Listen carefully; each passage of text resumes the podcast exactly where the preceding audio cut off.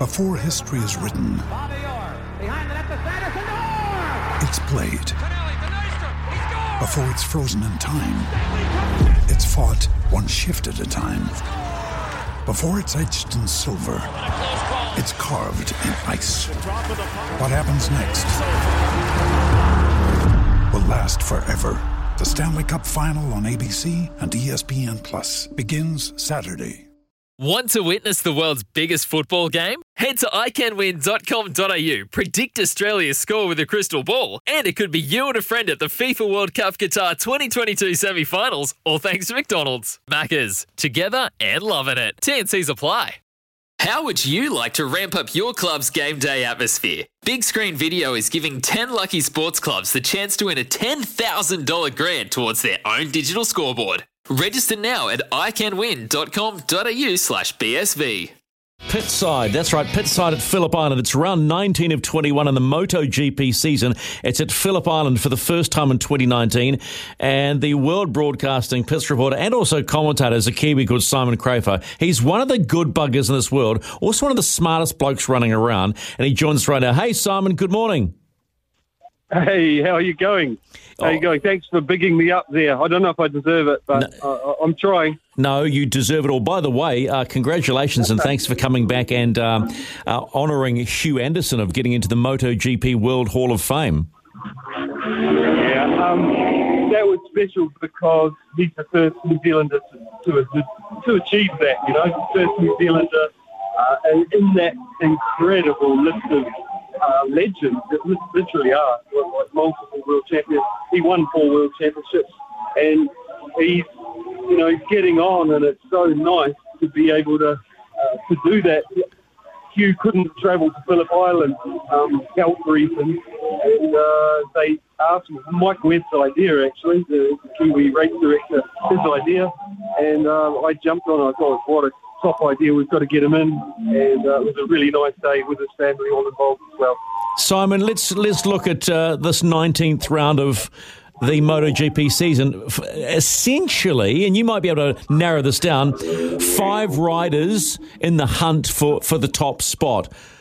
Does Pecco Bagnaia on the Ducati have a better chance because Phillip Island's such a speed track? Um, yeah, good question. It is really fast here. I, I I love it, and many other riders love it because of that 200 kilometre an hour corners, which we don't get to experience very much on the calendar anymore. You know, the more modern tracks. Anyway, uh, the thing is, it matters when you know you've got a, the best engine. If you have a circuit with slow corners leading onto long straights, and then you can really use the engine's advantage. Where here, uh, that's one of the reasons we love it is it level levels things out because all of the slow corners don't lead onto long straights. So and the rest are fast, so you don't need to have the fastest engine. Yes, it helps, but it means that I think um, the other manufacturers will have more chance here, and traditionally they have. You know? So it could be a fight between a bunch of different manufacturers rather than be a strong Ducati track. The thing is, Ducati have had weaknesses here in the past, like the wind affected them with their aero packages where, and also they don't they didn't turn as well, but they've fixed all that. In the last two years, they've really improved, so they don't have any weaknesses that we know of, and they will be there. But I think the others will be as well. I think a really good chance for Fabio Quartararo because of the things I listed. You know, he's got a slower engine, but he can ride it, and it, it's a rider's track more than anything. Then there's Aleix Espargaro. Uh, the circuit reminds me, you know, it's similar traits of Assen and Silverstone, and he was super strong at those tracks till he hurt himself at Silverstone. But he was the fastest man at Assen. So I expect him to be there as well. And he's got the championship, uh, you know, fight in his mind. And he even said last night that he's going to throw everything at it. Simon, what sits in the back of my mind are team orders from Ducati overall. You've got Jack Miller, you've got Bastianini, and you've got Bagnaia. Bagnaia is two points behind Quartararo, 219 versus 217. Do team orders come into play to favour Bagnaia, knowing that Bastianini is going to be his teammate next year at the Ducati factory? Yeah, good question. Uh, Ducati and their riders have said so far that their only request to the riders is don't risk Pecco, like don't do a, a manoeuvre on them that can take him out. And if you can win, they've said go for it. You know, we're not going to stop you getting a GP win if you think you can. And uh, that I love that because that history book stuff. It, it's a real shame to change that. You know, so but they said if, if it's for the lower positions, you know, meaning uh, the last spot on the podium, which we saw last race. Um, they said, you know, we'd, we'd really appreciate some help. We're not ordering you to, but we'd appreciate it. And we saw uh, what I believe Zarco doing that. He, he was hunting down Pecco far, came to the back of him, didn't pass him to third at the last race. And uh, I, I totally understand Zarco's thinking because uh, he believed he couldn't win it, so it was just for second or third. But also, Ducati rescued his career a couple of years ago, you know. Uh, they literally rescued it, got, pulled him in. When it all fell apart with KTM and Zarco, then Ducati stepped in and put him in one of their satellite teams and it, you know, moved him up to Pramac, which is like basically equal to factory, factory machinery. So um, I think there'll be just more of the same. So, for example, Jack, he said last night if he can win it, he, he's going for it. He's going for the win, and they're not going to stop him, I believe, doing that. But if it's the further down, they're going to expect some help from him. Is Miller a genuine chance on his home track? Yeah, he, I think he's in the group that I think, um, you know, they have extra motivation to, to win here. It's just home race, you know. There's nothing better from my point of view seeing a local boy win. Doesn't matter where we are. But he also has been so on form lately. Like I think he has the, the form, the ability, the fight, everything's there. You know, so been on the podium before. I really think he has a chance. Left, there's a lot of things he's got to get through to, you know, get that opportunity. But and there's a lot of guys going to be fighting for it. For example, I'm sure you were going to ask me, but Marc Marquez. I, yeah, it was. left-hand track.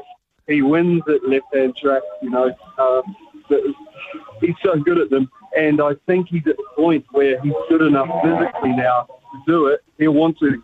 I just wonder about the bike, you know, because the Honda's not good this year and uh, that might be his main stumbling block. Where, where, I was going to go with Marc Marquez was quite simply how good is it to have the eight time world champion back racing?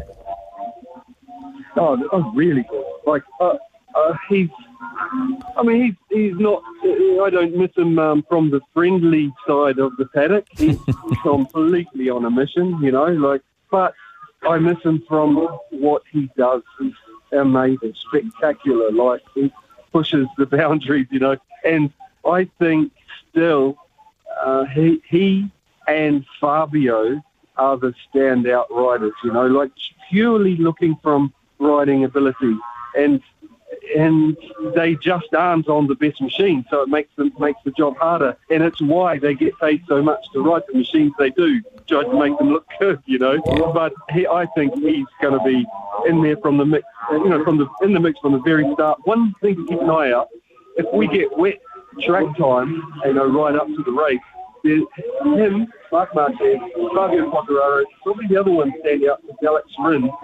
Those guys are not on Ducati. They get quickly to the limit of their bike, really fast, and then it, the others take a while, but then overtake. There's more track time, and I think if we have a lot of wet track, they don't. The others don't get much practice. Those three would be fast straight away.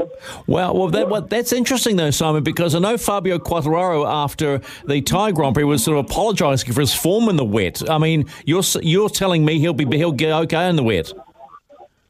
No, no. What I'm saying is, if, if it's dry, you know, for the race, yep. we miss a lot of practice because of the wet.